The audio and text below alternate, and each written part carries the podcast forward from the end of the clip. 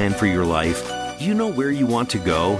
Are you looking to be happier, healthier, and wealthier while having more fun every day? Meet our empowerment architect and goddess gardener, Cynthia Brian, as she engages in energetic exchanges with success successperts, bringing you research, innovations, strategies, and techniques to strengthen your life, business, and personal spaces. Be inspired, motivated, encouraged, and empowered. Lend us your ears right here on Star Style. Be the star you are. The party starts now. Well, hello, Power Partners, and welcome to Star Style. Be the star you are. We hope that you are uh, staying cool and safe and enjoying summer. So far, we're we are coming to you on the Voice America Network, and the show is brought to you by Be the Star You Are charity. And Be the Star You Are is doing its shoe drive uh, until the end of July. So if you're in the San Francisco Bay Area and you have shoes or boots or slippers or tennis shoes or sandals that you no longer want, there are people that we will donate them to in over 24 countries. So visit the website, bethestaryouare.org, and you will find all the information where to go. It's a, a great um, project, and we're very happy to participate. And the miracle moment is brought to you by Be the Star You Are. And this is from Warren Buffett. I don't look to jump over seven foot bars. I look around for one foot bars that I can step over. I like that. I like that. It's like you know why why having to why have to go so crazy when you can just uh, find the ones that are going to be easier to do and that are accomplishable? So that kind of gets us to uh, our goals right? Is don't set unrealistic goals for yourself. Well our show for today segment one we're going to be talking about ultra processed foods you know, when foods have ingredients and extremely high in additives and they have no benefit to the body and have little or no whole food in them, this is called ultra processed. And so I'm going to give you the scope of whole food to processed food and what you really should be eating. Segment two, really important segment. Are we on the brink of oblivion? The latest climate report proclaims that what scientists don't know is the scariest scenario. Will global warming surpass 1.5? Will a warming planet negatively affect human health? Is it climate change that is expanding the concentrations of bacteria and causing pandemics? We're going to look into all of that. And then in segment three, in the 1970 movie, you may or may not have seen it, Love Story. It was a big, big hit back in the day. It boasted a sentence that love means never having to say you're sorry. Well, I don't know. I've never agreed with that. The reality is that apologizing for a misdeed is a loving action. So we need to learn the art of apology. We need to effectively learn how to say, I'm sorry. Mea culpa is important, yet you can't always expect forgiveness. So that is coming up in um, in segment three. Well, we're going to talk now about ultra processed foods and should you be worried about them because processed foods probably promote inflammation among other health concerns. Now, standard dietary advice is to eat whole, fresh foods and avoid processed and ultra processed foods. But most people don't even know what those foods are. And and they wonder, well, why should we stay away from them? They taste so good. You know, I'm a big proponent of growing your own food. I say, let's grow our own groceries. And so for me, whatever anybody can do, I really believe that even if you just have one pot, I mean, I have although I have a garden, this year I wanted to make sure that what I'm preaching really works. And I took two small pots, containers, and I actually filled them with a tomato plant, a pepper plant, uh, some shallots, thyme, and the other one I put dill and parsley instead of the thyme. And they are thriving. So, you know, you, you, no matter who you are, you could grow a few of your own greens. You could do microgreens, you could do lettuces. something so that you have some healthy food. Now, the term ultra processed was actually first coined in uh, 2010 by a Brazilian nutritionist. Uh, it was a he, it was Carlos Monteiro, Dr. Carlos Monteiro. He was a researcher, and he discovered that even though people in Brazil were putting fewer fats and bags of sugar in their grocery carts, they were gaining weight. So he found that they were replacing those ingredients, the fats and the sugars, with highly processed products that had high additives. I mean, extremely high additives. And then since then, other studies have found that the formula that creates packaged foods is as addictive as tobacco. So, what is the scope of processed foods? Now, according to the United States Department of Agriculture, anything that changes the natural state of a food constitutes processing. So, let me say that again. This is again, according to the United States Department of Agriculture.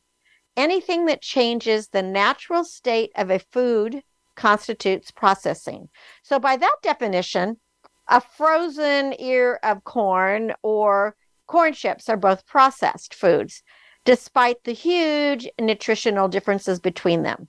So we had to make uh, the distinction more apparent. And then Dr. Monteiro, this Brazilian doctor, developed a system called NOVA, N O V A, to identify different degrees of processing.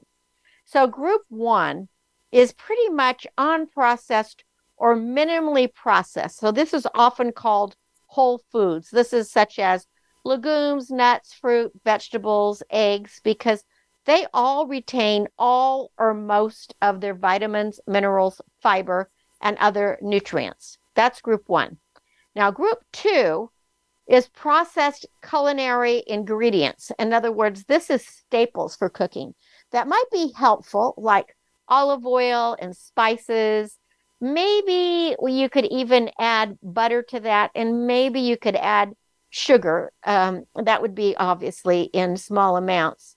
Now, group three is processed foods with only a few added ingredients. And those processed foods run the gamut from a simple preservative needed for canned vegetables, uh, or it could be just adding salt, sugar, or another ingredient needed to make bread. But the original food is still obvious. You know, you know that if you open this can of corn, there's corn inside. Now, group four is where the ultra food processing comes in. So there here are many ingredients in ultra processed foods that go way beyond added sugars, fats, salts, or flavorings, and they include a litany of additives. And importantly, they are made using highly industrialized production methods. The processing is so extreme that by the time it's done, there is little or none of the whole food left in that particular group. So we are used to hearing cautions about eating a lot of processed foods. But as I'm just explaining now, there are a lot of nuances within that category because no matter if when you eat bread, for example, all bread is processed. But whole grain bread has fiber and phytonutrients in it. So, whole grain bread is recommended. It's actually really good for you. Frozen fruits and vegetables are processed, but they are good for you as well if there's no added sugar or salt. On the other hand, ultra processed foods are never going to give you any bang for your nutritional buck you are you're going to end up getting sick with them. And consumption of ultra processed foods is really a growing, growing prog- uh, problem in America today. In fact, there was a study done in uh, 2016, so that's a few years ago. And at that time, ultra processed foods made up nearly 58% of the American diet. Now, that is catastrophic. This, that's getting almost as bad as what I'm going to talk about with climate change. So, here's the health concerns the lack of nutrients in ultra processed foods. It's just the tip of the iceberg. what Dr. Monteiro's research, it was published in the American Journal of Preventive Medicine uh, the, in uh, January of 2023. It found that high consumption of ultra processed food was a factor in at least 10% of premature deaths among people in Brazil between the ages of 30 and 69. And that was in 2019 only. 10% of premature deaths. Now, other studies have linked high consumption of ultra processed foods with a higher risk for heart disease and also colon cancer. And there's also evidence of more inflammation in the intestines because the processing techniques and certain additives used to alter the composition of the gut micro uh, biome, uh, biome, you're going to find that that's going to cause the inflammation.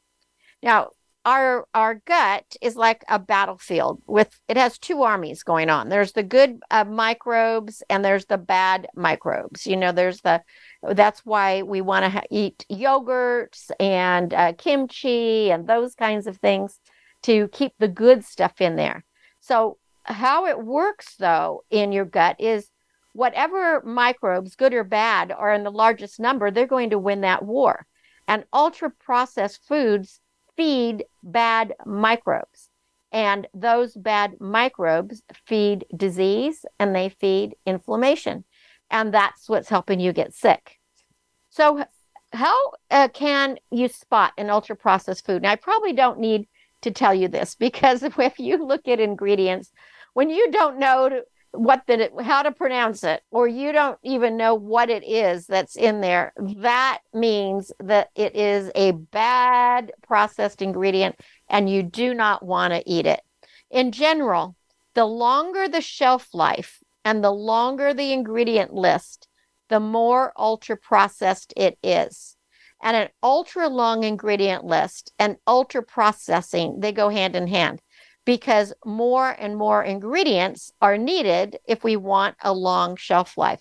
So when things um, have a short shelf life, you know, that's good. That's why, you know, in days in days past, I know when I was a teenager and living in Europe, there were not supermarkets there in those days. And what people did is they would go to a little corner shop and they'd get their vegetables at a vegetable shop, go to the cheese shop and get their cheese, and they'd go to the meat shop and get their meat.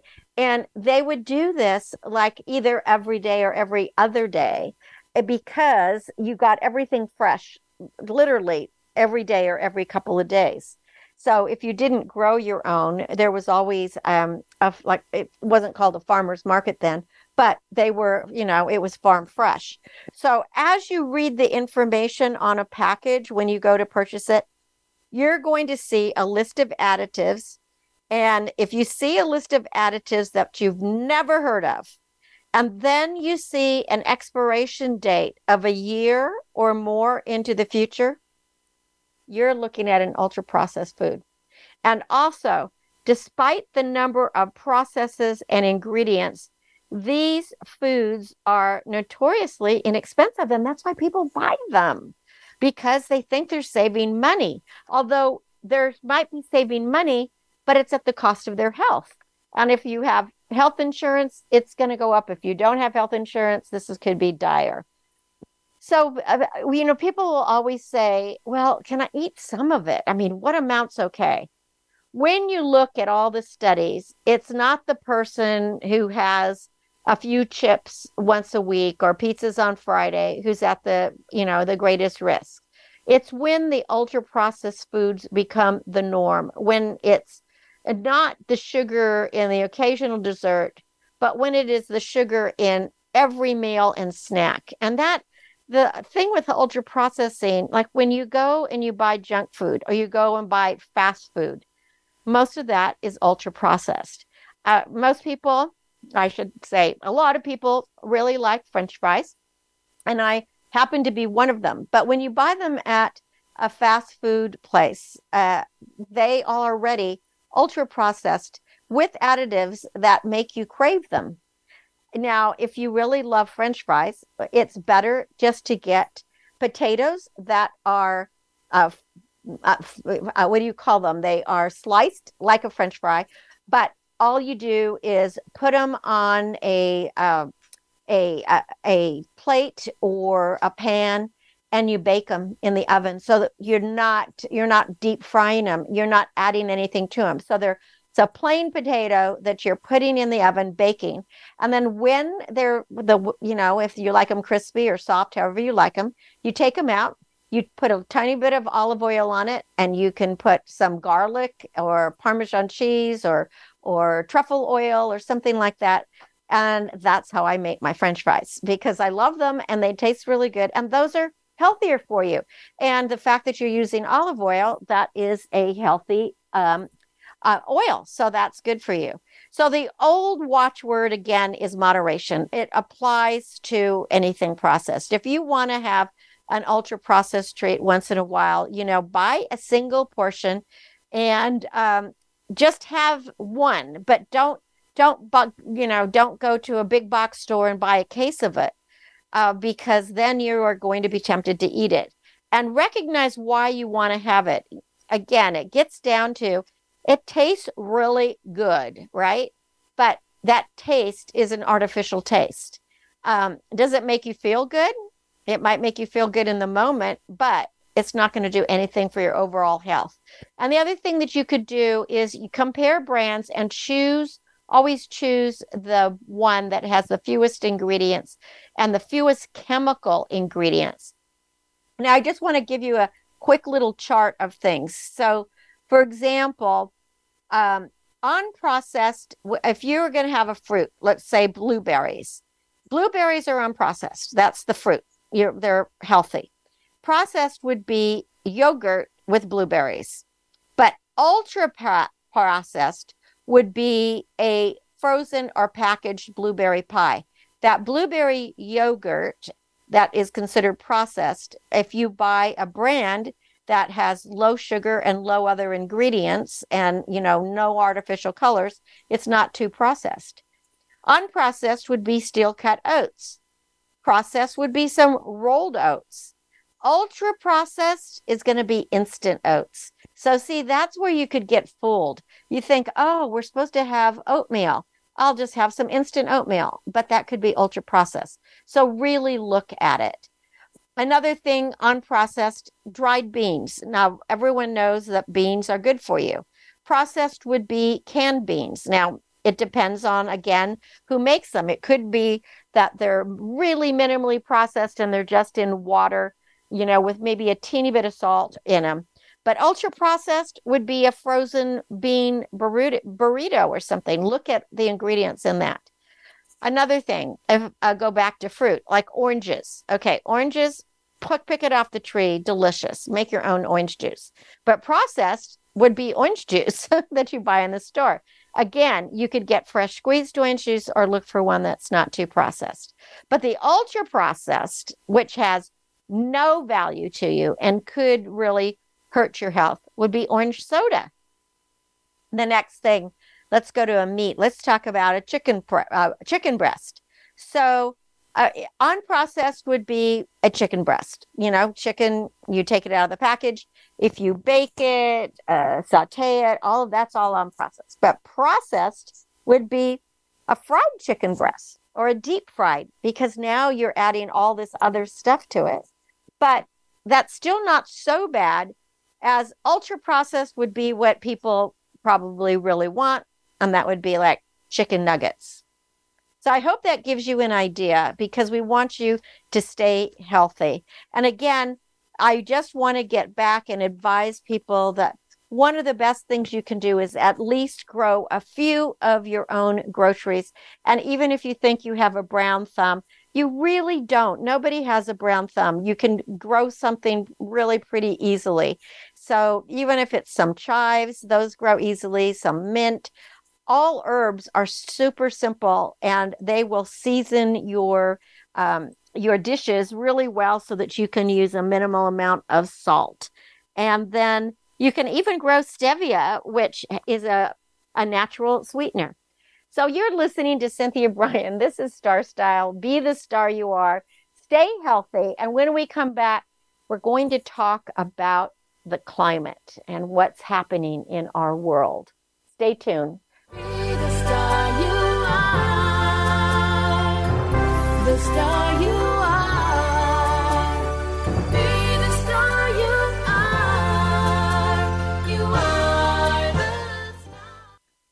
us on Twitter for more great ideas at Voice America Empowerment. Get autographed copies of New York Times bestselling author Cynthia Brian's books at www.starstyleradio.com. Get inspired and motivated to be your best self with Be the Star You Are, 99 gifts, and Be the Star You Are for teens. Buy cases at a deep discount to give away as gifts and premiums. Visit www.starstyleradio.com or call 925 377 STAR. 925 377 STAR. 925 377 STAR.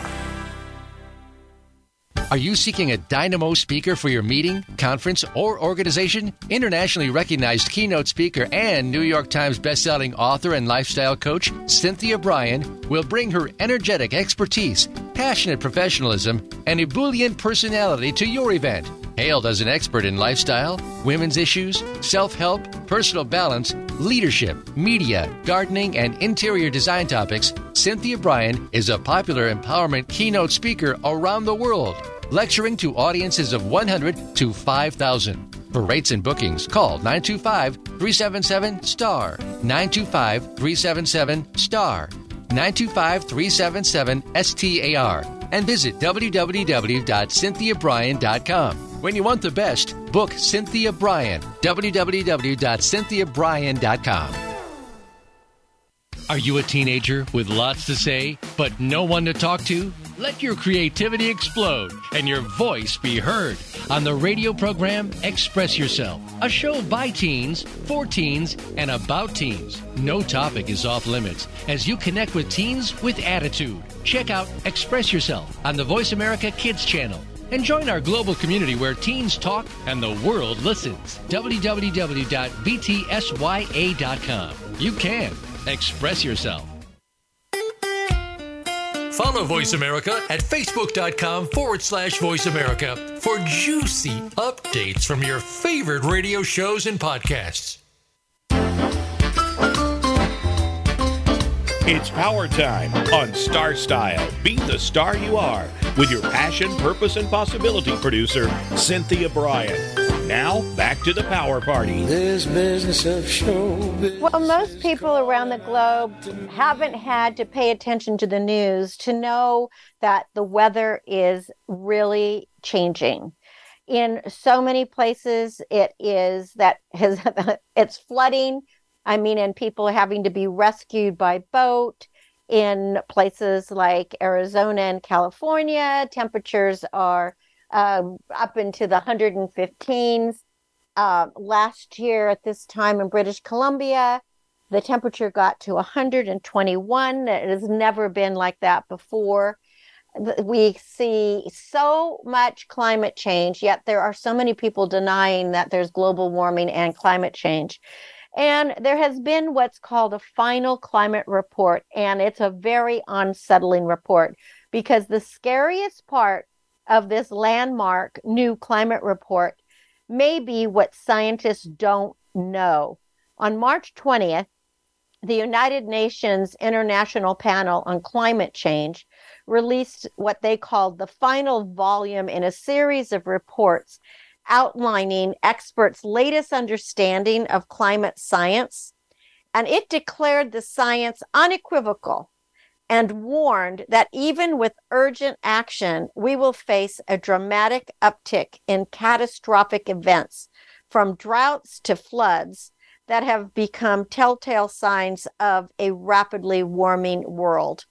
And we're all experiencing it. I mean, it is just amazing to me what we're what we're going through.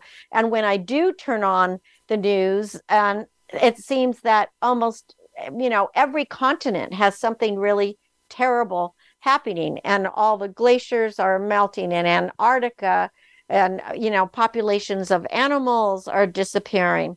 So we are really having a difficult time now, and it's time that uh, you know climate the climate is changing, and why aren't we? Now, scientists can confidently say that the most worrisome thing is to them are the known unknowns, the potential outcomes scientists know could happen, even if they don't know exactly when or how. This um, there's this was a 37 page summary for policymakers, and in the middle, scientists explain that the likelihood and risks of unavoidable, irreversible, or abrupt changes, and they explain that, and it's striking how close we may be to crossing a number of these points of no return and how little we know about them. So you might have heard of AMOC. It's the Atlantic um, uh, Meridian Overturning Circulation, AMOC. This system of ocean currents is a key regulator of Atlantic Ocean temperatures and, in turn, maintaining land temperatures, particularly here in North America. Now, the IPCC, which is the International Panel on Climate Change, says scientists have medium confidence, only medium confidence, that the AMOC will not abruptly collapse before 2100. And if it did, it would remake weather patterns and disrupt human activities on a catastrophic level. And another known unknown is the scale of sea level rise. In high emission scenarios in which countries abandon climate commitments, global average sea levels are expected to rise at least three feet by 2100. But because the science of rapidly melting ice sheets is really remaining difficult for scientists to understand, that number could also end up being eight feet or more in that same time frame. And that would mean the difference between survival and destruction of coastal communities. And the more the planet warms the more likely we are to experience unpredictable catastrophic changes. And the stakes could be world changing. We would have a loss of ecosystems the rapid remaking of regional climates and most likely the destruction of entire regions Climate events of this magnitude are referred to as the tipping point. They're singular climatic events that can instantly reshape our understanding of climate systems, but they aren't the only terrifying known unknowns because that new report also lays out how the future becomes more difficult to predict as climate change proceeds and impacts that scientists could project today will effectively become more difficult to predict when they intersect with other climate effects. And what's going to happen will be food insecurity. Um, that could drive changes in agricultural practices, which again, that could in turn affect the climate. Basically, everything we do is affecting the climate. And flipping through three decades of this IPCC reports, it's so easy to see how the science has become more certain and more urgent. And they won't be publishing another report for at least six years. And in that time, the science is going to evolve. Uh, but so are the human impacts. And it's also likely that global warming is going to surpass that 1.5 centigrade uh, mark identified as the danger zone. And that is going to trigger many of the known tipping points. And by then, we should know more about these known unknowns too. But we can only hope that the knowledge uh, brings some relief and doesn't bring catastrophe. And if you have uh, been uh, watching any of the news, uh, I mean, floods uh, in Peru, you know, uh, in Vermont, in in New York, it is just it is so crazy. And then, of course, when you see them happening in Europe and then the droughts in Africa here in California. And uh, interesting, there's a new book out that's called um, The Heat Will Kill You First. And I have been kind of following this author and what he's saying as a researcher. And it's fascinating to me how so many people are just negating the fact that this is happening and um, and still wanting fossil fuels. In Texas, which is big on fossil fuels and oil, as we know, yeah, in this last heat wave, in fact, they're still in the middle of the heat wave now. what has saved the grid has been solar power. Solar power is inexpensive. Solar power works obviously when it's sunny. And when all everybody's turning on their air conditioning and the grid is tur- turning off, um, solar power is kicking in. So we have to look at all these things. And the other thing that has really shocked me that I've been reading about is how um, weather uh, meteorologists and weather reporters have had their lives threatened. Some of them have had to quit their jobs or move away because of these wackos out there. And I'm sorry that I'm calling you a wacko, but if you don't believe in that the climate is changing, um, please go to one of these areas that is flooding or is having these crazy temperatures. Uh, but these meteorologists and um, have been getting death stre- death threats or nasty emails and people saying there's no such thing as global warming and there's no such thing as climate change. Let's follow the science, people. None of us want the climate to change. I really love where we live. Um, I've always thought the weather was really nice and pleasant. And I always liked hot weather, but it's getting crazy hotter and crazy colder. And we had in my area of California, we had 12 atmospheric rivers this year. And I don't remember a time that we even had one. So eh, this has been, I mean, we flooded. I have, I had something like 40 sandbags. It was really crazy. Never seen anything like it. And then there's something else I want to talk about when it comes to the climate, and that is about the bacteria and what it can do for our health and pandemics. So, one of the things the climate experts have long warned about are the many ways that a warming planet are going to negatively affect our health, our human health, as well as animal health. But now that the global temperatures are predicted to increase by that 1.5 degrees centigrade by 2030, then that's only a couple years away. That risk is becoming increasingly real, and we really have to start paying attention. So, there was one long held prediction that appears to be coming true. And according to the results of a study that was published in Nature Scientific Reports, it is this how climate change might expand concentrations of bacteria that thrive and spread through warmer seawater, and they cause infection with a particularly high fatality rate. That's scary to me. I mean, I like warm ocean water. I love to scuba dive and snorkel and all that. But there is a bacteria that's called um, Vibrio vulna. uh, let me get this right. Vulnificus. Uh, Vibrio vulnificus, and it's spelled V I B R I O V U L N I F I C U S. And this Vibrio vulnificus flourishes in salty or brackish water that is above 68 degrees Fahrenheit. Now, infections are at this point in the United States currently very rare, but the experts are predicting that's going to change. They're using 30 year data on infections from the bacterium that was reported to the Center for Disease Control and Prevention. And scientists at the University of East Anglia in the United Kingdom found that Vibrio vulnificus is expanding from its historic Gulf Coast range, with more northern states reporting infections as waters become warmer. And they're seeing the core distribution of infections extending to areas that traditionally have very few or very rare cases.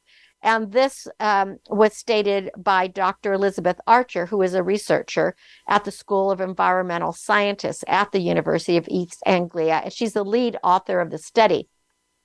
And those studies are now coming into the main distribution of infections. So, based on the latest data on how much the world's water and air temperatures are rising, the scientists are predicting that by 2081, Vibrio vulnificus infections could reach every state along the U.S. East Coast. Now, currently, there are about 80 cases reported annually, but they believe that that's jumping to around 200 cases. And such a proliferation could have really serious health consequences because this bacterium kills approximately 20% of healthy people it infects. That's huge. 20% of healthy people infects. But listen to this it kills 50% of those that have a weakened immune system. And there is no evidence that antibiotics can control the infection, even though doctors might prescribe them. And people can get infected either by eating the raw shellfish like oysters. I mean, I love raw oysters, but now this makes me scared to eat them. Or by exposing themselves um, to the water, this brackish water or this warmer salt water that has the bacterium. If they have a small cut or a wound, and the bacteria, you know, live in the water, and then it gets inside the skin, and that leads to a very serious skin infection. So, warming sea temperatures, they're not the only reason behind the rise of this Vibrio uh, vulcan ficus. Hotter air is also drawing more people to the coasts and to the bo- and to the base. And so what's happening is more people are going to the beach. It's bringing them closer to contact with the bacteria. The bacteria are part of the natural mar- marine environment. So we're not going to be able to eradicate it from the environment. So it's more about mitigating the infections by increasing awareness and improving education about the risk. But to alert people to the growing threat, we have to monitor systems and they those kind of systems are needed to track where the concentrations of any bacteria are starting to rise. Um, just like we do track the uh, pollen counts and pollution alerts, we're really going to need to start uh, checking on bacteria because there's more than this Vibrio uh, vulcan, vulcan ficus. But it, this one is so sensitive to temperature changes, the concentrations could bloom after even one day of warmer water. So it means that consistent monitoring and alerts are going to be critical. So you could be, you know, on a vacation at the beach, and one day it could be healthy, and the next day it could be fatal. And the other major concern about this is that when we have these um, these bacterium that are invading waters co- uh, closer to heavily populated areas like New York and Philadelphia, everybody can get the infection. It nobody is going to be immune. And the more interaction there is between warmer waters and people, the more bacteria can move into the population, especially into the elderly and those with other health conditions who are more vulnerable to the infections. And then um, we're going to see more deaths. And again, there's going to be the uh, warming US waters are going to just harbor more bacteria. And with the warmer climates, we're going to be seeing more pandemics because we're going to be having more viruses and um, animals, animals and uh, birds. Everybody's migrating because they're trying to get to areas that are going to be safer for them.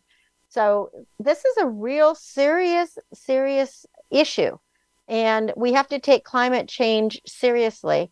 And if you are in a place where you are experiencing really hot weather, it is very important to uh, try to stay cool as much as possible uh, because a heat stroke and a dehydration um, happen very, very quickly. And one of the things that uh, you might have read about, and the author of um, The Heat Will Kill You First was recalling, was the family in California who moved from Silicon Valley la- a couple, I don't know if it was last year, they moved a couple years ago to the Sierra Nevadas because they wanted a simpler lifestyle. They wanted to be able to hike.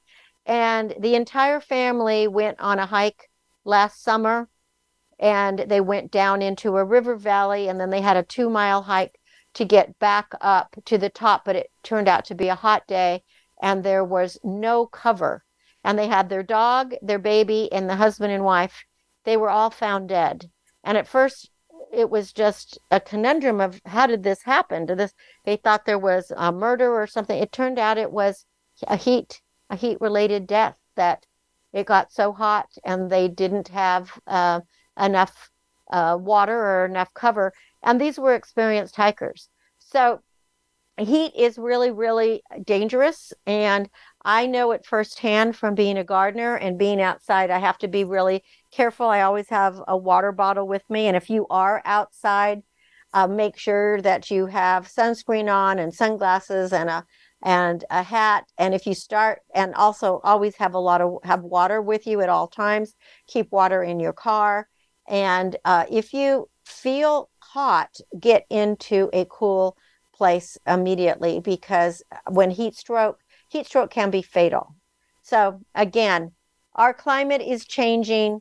We have to stop denying it. What are we going to do about it? This is something that we have to work together um, on doing and hopefully we're going part of that is going to be that we will be um, turning away from fossil fuels and getting more into solar and wind power and things that are not going to put all of these chemicals into the atmosphere and um, kill our planet. We only have this planet to live on at this time, so let's take care of it. You're listening to Cynthia Brian. This is Star Style Be the Star You Are. We will be back with you after a business bite, and we're going to talk about the art of apologies because it is important to be able to say you are sorry. Be the star you are. The star you are. Be the star you are. You are the Change your world. Change your life. VoiceAmericaEmpowerment.com. Business Bites. Here's Cynthia Brian. When making a sale, how often does your client say, "Ah, I have an objection? Not often because objections are usually clouded in other questions. So here's how to deflect an objection. Repeat the prospect's question as accurately as possible and make sure you are conveying a sincere interest in what is being said and don't interrogate. For example, if the client said, "Uh, Your product doesn't offer me the quality I'm looking for, repeat the statement as a question. You feel that this product is not the quality you're looking for? And then follow it with, Tell me more about what you really need and want. Use open ended questions with that who, what, when, where, why, and how in them. And in that way, you'll gain the trust of your prospect. And then always question what you hear and then follow up and give them what they need. Remember, you are the star of your own performance. Turn your passions into profits. I'm Cynthia Brian with another business bite from Star Style. For more information, visit cynthiabrian.com. That's cynthiabrian.com. Be the star you are. The star. The annual cost of illiteracy to American taxpayers is over $225 billion. Help increase literacy, reduce violence, and improve positive media messages by making a tax deductible contribution to Be the Star You Are charity. A top rated nonprofit, Be the Star You Are promotes positive role models, produces positive radio broadcasts, and donates positive books to empower women, families, and youth. Be a power partner and join our galaxy of stars. Visit our website at bethestaryouare.org to make a tax deductible donation using PayPal or send checks to P.O. Box 376, 376, Moraga, California 94556. Be the star you are.org. Dare to care. You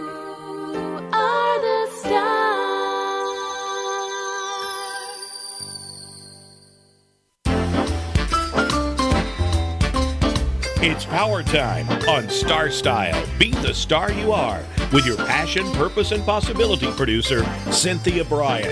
Now, back to the power party. This business of show. Well, I'm back, and before I get into the art of apologies, I just want to um, do a little bit of self promotion for the newest book that I have written and illustrated by the amazing Jensen Russell.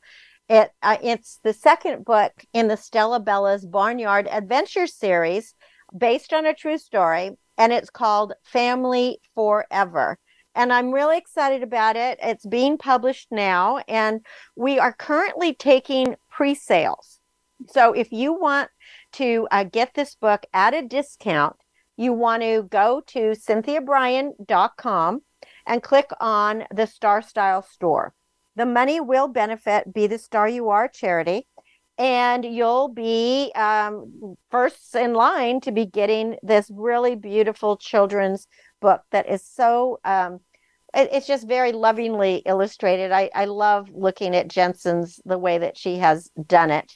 And the book will be in bookstores down the line. I don't know. It, my the publisher says it takes about eight to ten weeks to get to a bookstore. So if you want this book for summer reading or to give as a gift, um, you're going to just want to get it from the Star Style store. And of course, you're going to get it autographed, and you'll get a few little goodies uh, as well. And again, the money benefits Be the Star You Are, which benefits this program and our teen program, Express Yourself Teen Radio.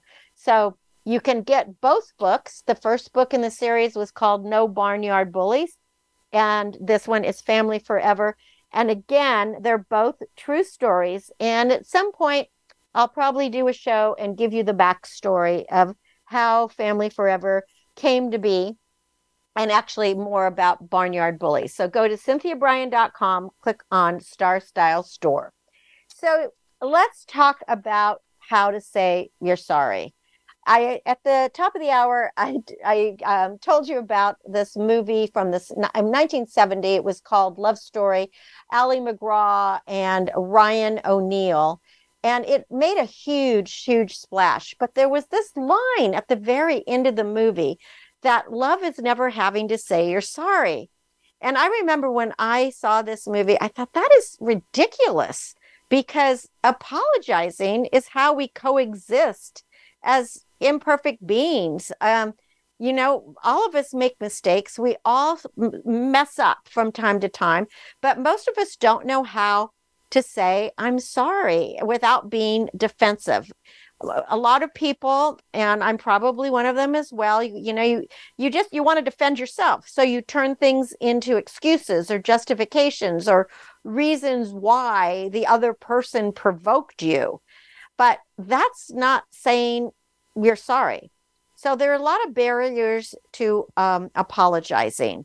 And apologies don't happen at all just out of fear that they'll be uncomfortable or ineffective. Sincere apologies can bring a host of benefits to not only the person delivering the message, but the one receiving it. And by really saying you're sorry and meaning it, you can solidify or mend relationships. You can build trust. You can lower stress. You can improve mental health. You know, there's always been the things that we learn, we have to learn to forgive. You may not forget, um, uh, but it's important to be able, when something happens, to apologize. Now, research has found that those people who receive apologies actually experience improvements in blood pressure and heart rate, as well as an increased activation of empathy related brain regions that set the stage for forgiveness and reconciliation.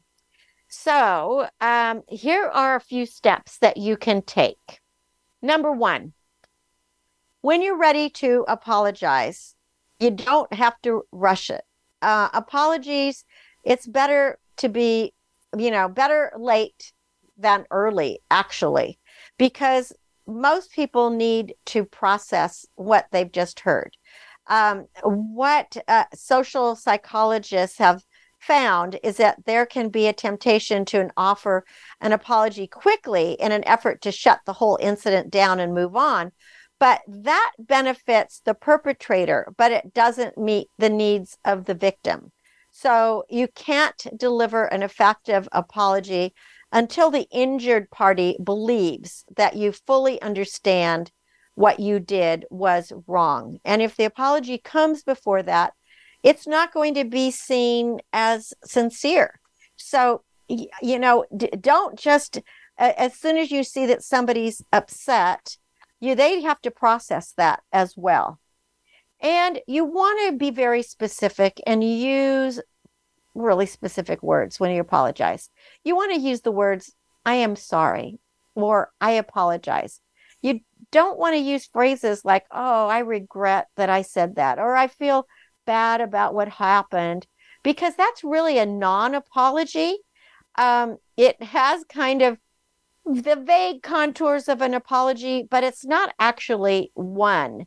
So when you say that you regret something, it puts the focus on you and your emotions. And where we have to put the focus is on the person that we wronged. So just use those two words I am sorry or I apologize. And the most important thing is to accept responsibility. Why should you apologize if you're both at fault? That's what you might be thinking, right? Why should you apologize? Well, that's exactly the question that many people struggle with. But it encourages people to focus on taking responsibility. You want to take responsibilities for the parts of the conflict that you are personally responsible for. So avoid the urge to phrase it as, I'm sorry I did this, but you did that that is like blaming somebody else. You know, that's blaming and complaining. Just take responsibility and say you're sorry. And you can save that that part for a later conversation when the hurt is over. And be clear how you want to um, repair what's happened. Now, for example, if you broke somebody's glass, you could just uh, say, "Oh God, I'm so sorry I broke your glass. I'm going to buy you a new one." Or uh, you know if you spilled wine on um, their suit let me pay for the dry cleaning. Okay that's great. But you want to uh, consider the more symbolic forms of repair. If you've hurt someone's feelings with a critical climb, uh, comment you want to make it clear that you misspoke. And sometimes that's hard to repair. So how can you communicate a promise to behave better it's important for the other person to hear that this is not going to continue and that they can trust you to improve your behavior in the future. And you have to do that. You have to stick with it because if you do it a couple of times, you are going to lose trust. And please don't expect forgiveness right away.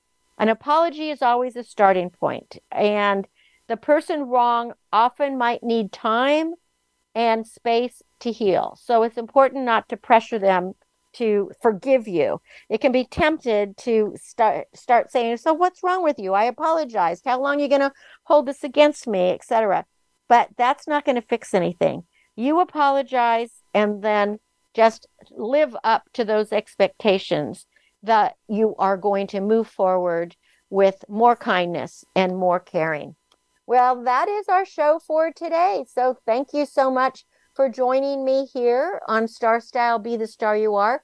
Make sure you're always tuned to Voice America and make sure to listen to our teen show, Express Yourself Teen Radio, on Sundays at 3 p.m. Pacific.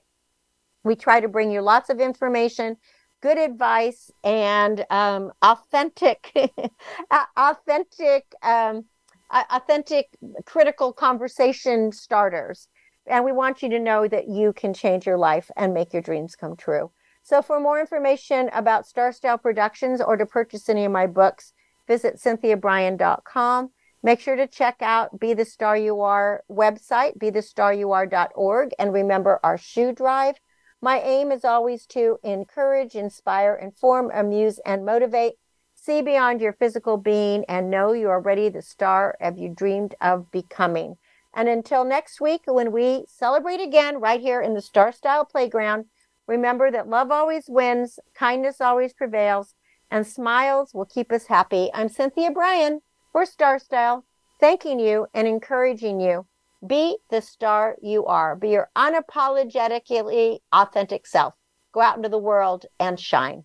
Thanks for joining me.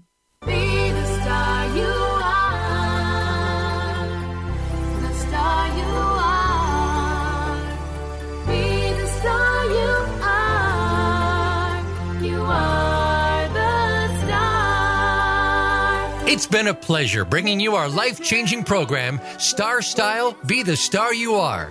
We have you on our radar as it's our goal to inspire, inform, entertain, and motivate you to be the star you were born to be. For more information, visit starstyleradio.com. And to make a donation to the charity, go to BeTheStarYouAre.org. Ignite the flame that burns brightly within. Take charge of your life and coach yourself to success with our dynamic host and empowerment architect, Cynthia Brian, every Wednesday at 4 p.m. Pacific Time, 7 p.m. Eastern Time, right here on the Voice America Empowerment Channel for another serving of champagne for the spirit and a power boost to live with star style. Until we celebrate together next week, be the star you are.